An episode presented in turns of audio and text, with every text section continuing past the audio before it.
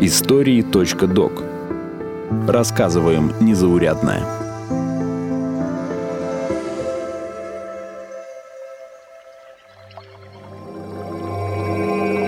Красиво, уникально и опасно для жизни. Что такое хоумей?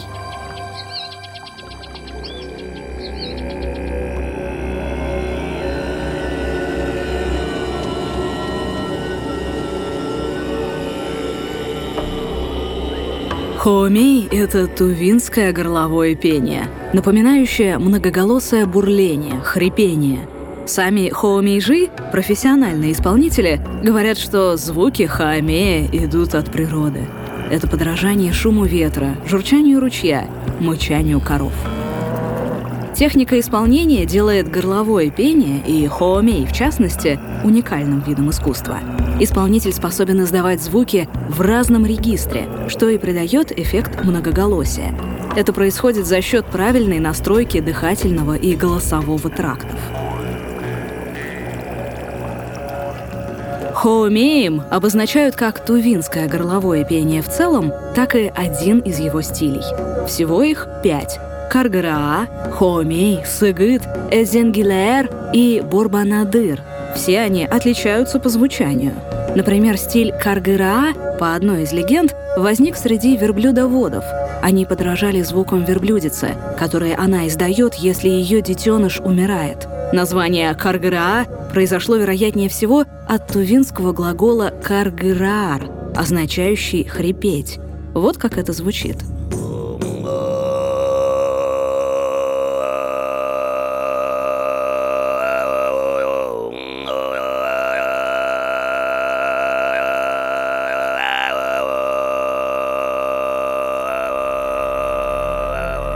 Исполняя сыгыт, хоумейжи одновременно произносит низкие гортанные и высокие свистящие звуки. Отдельно обертоновый свист напоминает флейту, а исполнение в совокупности похоже на гул ветра и журчание ручья.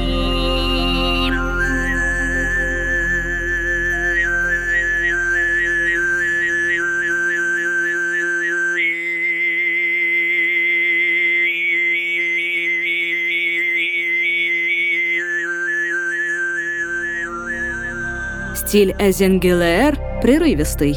Исполнители издают сразу два звука, иногда прерываясь на рассказ. Мелодия напоминает дуэт губной гармошки и флейты.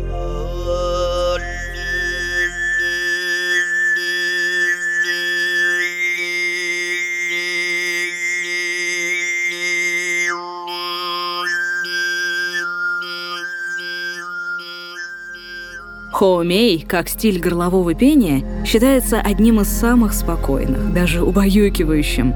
Иногда его исполняют с текстом колыбельных песен, сопровождая низкими жужжащими звуками.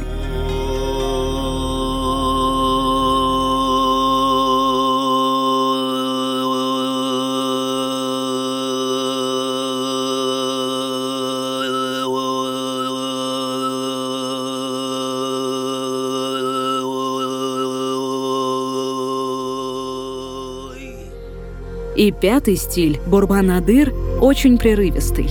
Название произошло от глагола «борбанат», что означает «перекатывать что-то круглое». Это перекатывание в звуке достигается за счет постоянного смыкания и размыкания губ.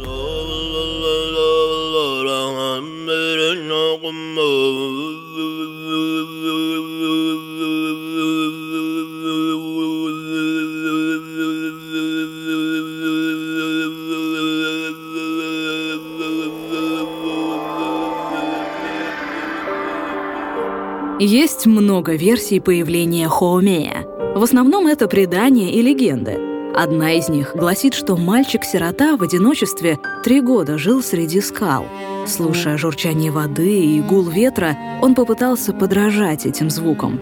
Согласно преданию, этот звук из скал донесся до людей в окрестностях, и это пение назвали Хоумеем — Документальные сведения о Хоумее были зафиксированы в начале XIX века.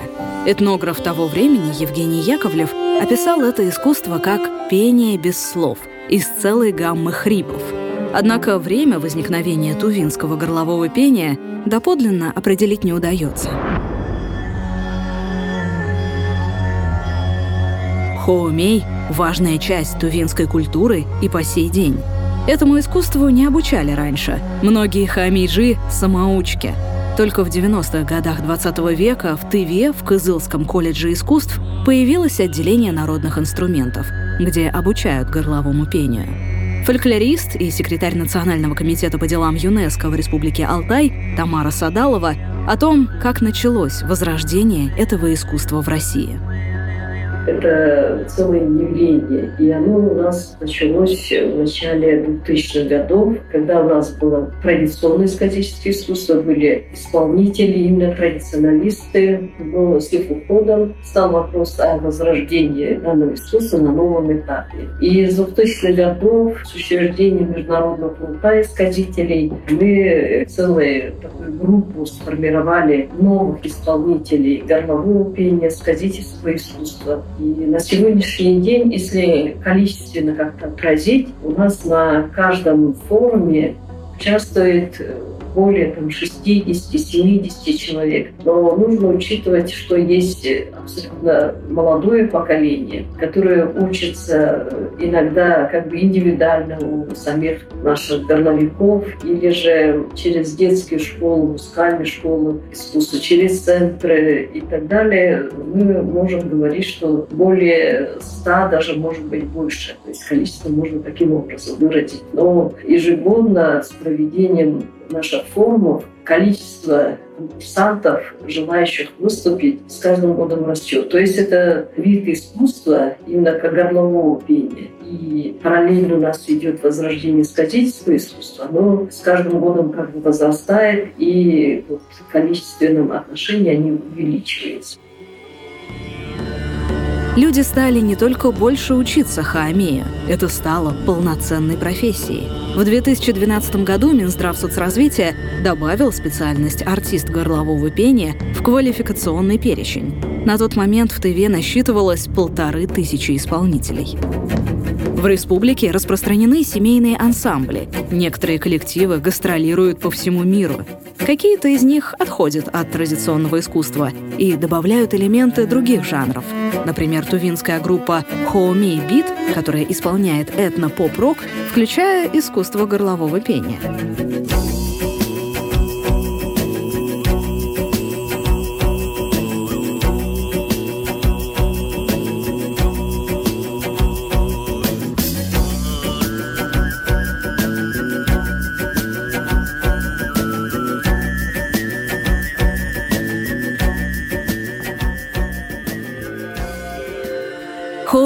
Часто называют горловое пение диалогом с природой, но также упоминают, что их искусство, хоть и красивое, но необратимо вредит здоровью исполнителей. Например, артисты закрывают глаза во время выступления не ради эстетики. Из-за постоянного напряжения мастера часто сталкиваются с проблемами со зрением. Когда нас проверяли перед выступлением, обычно в среднем давление 120 на 90, а после выступления вот 3 минуты человек выступил, напрягся, и сразу после выступления, когда проверяется давление, иногда это 130, 140, вот так поднимается. Негативное влияние горлового пения на здоровье исполнителя уже 28 лет изучает Международная академия Хоумей – Врачи подтвердили, что постоянная нагрузка на дыхательную систему влияет на работу сердца, мозга и легких. Поэтому инфаркты и инсульты – это профессиональный недуг исполнителей. По своему опыту скажу, что максимум 15 лет мы можем очень красиво и хорошо петь. Потом уже все, горло просто стирается, и уже мы мало на что способны. И даже я скажу, что особенно когда поешь, очень сильная э, идет как бы нагрузка именно на грудную клетку, да, там живот, и особенно на голову, да, там, где когда вот напряжение, выдувание этого звука там и так далее, просто практически у человека там, можно сказать, там разрывается, да, и это сконтролировать очень сложно. И даже есть случаи, когда люди получали там инсульт там, после этого там, и так далее, и они до сих пор инвалидами остались там. В 2009 году Международный центр Хоумей обратился в правительство Тывы с инициативой внести поправки в закон о пенсиях. Представители центра и Хоумейжи настаивали на досрочном выходе горловиков на пенсию на основании исследований российских и зарубежных врачей. С юридической точки зрения это не уникальный прецедент. В Монголии на тот момент труд исполнителей был приравнен к работе шахтеров –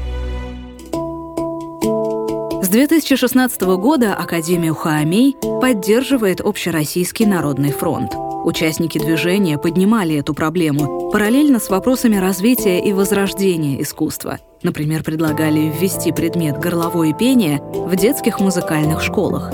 Общественное движение до сих пор поддерживает исполнителей Хаамея в инициативе.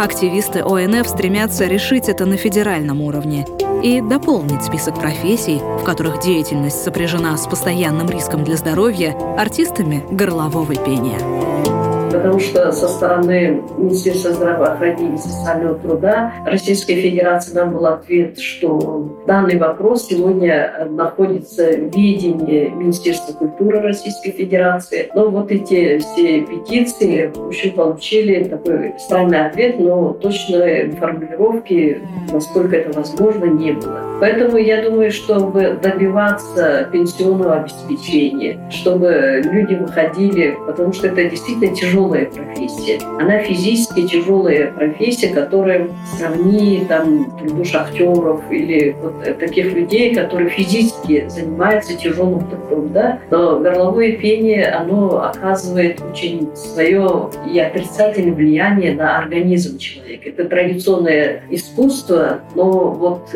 если человек владеет этим искусством, он многое теряет в своем здоровье.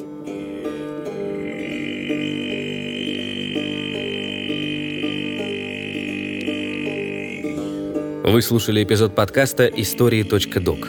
Эпизод сделан при поддержке общественного движения «Общероссийский народный фронт». Выпуск подготовила Алиса Хохлова.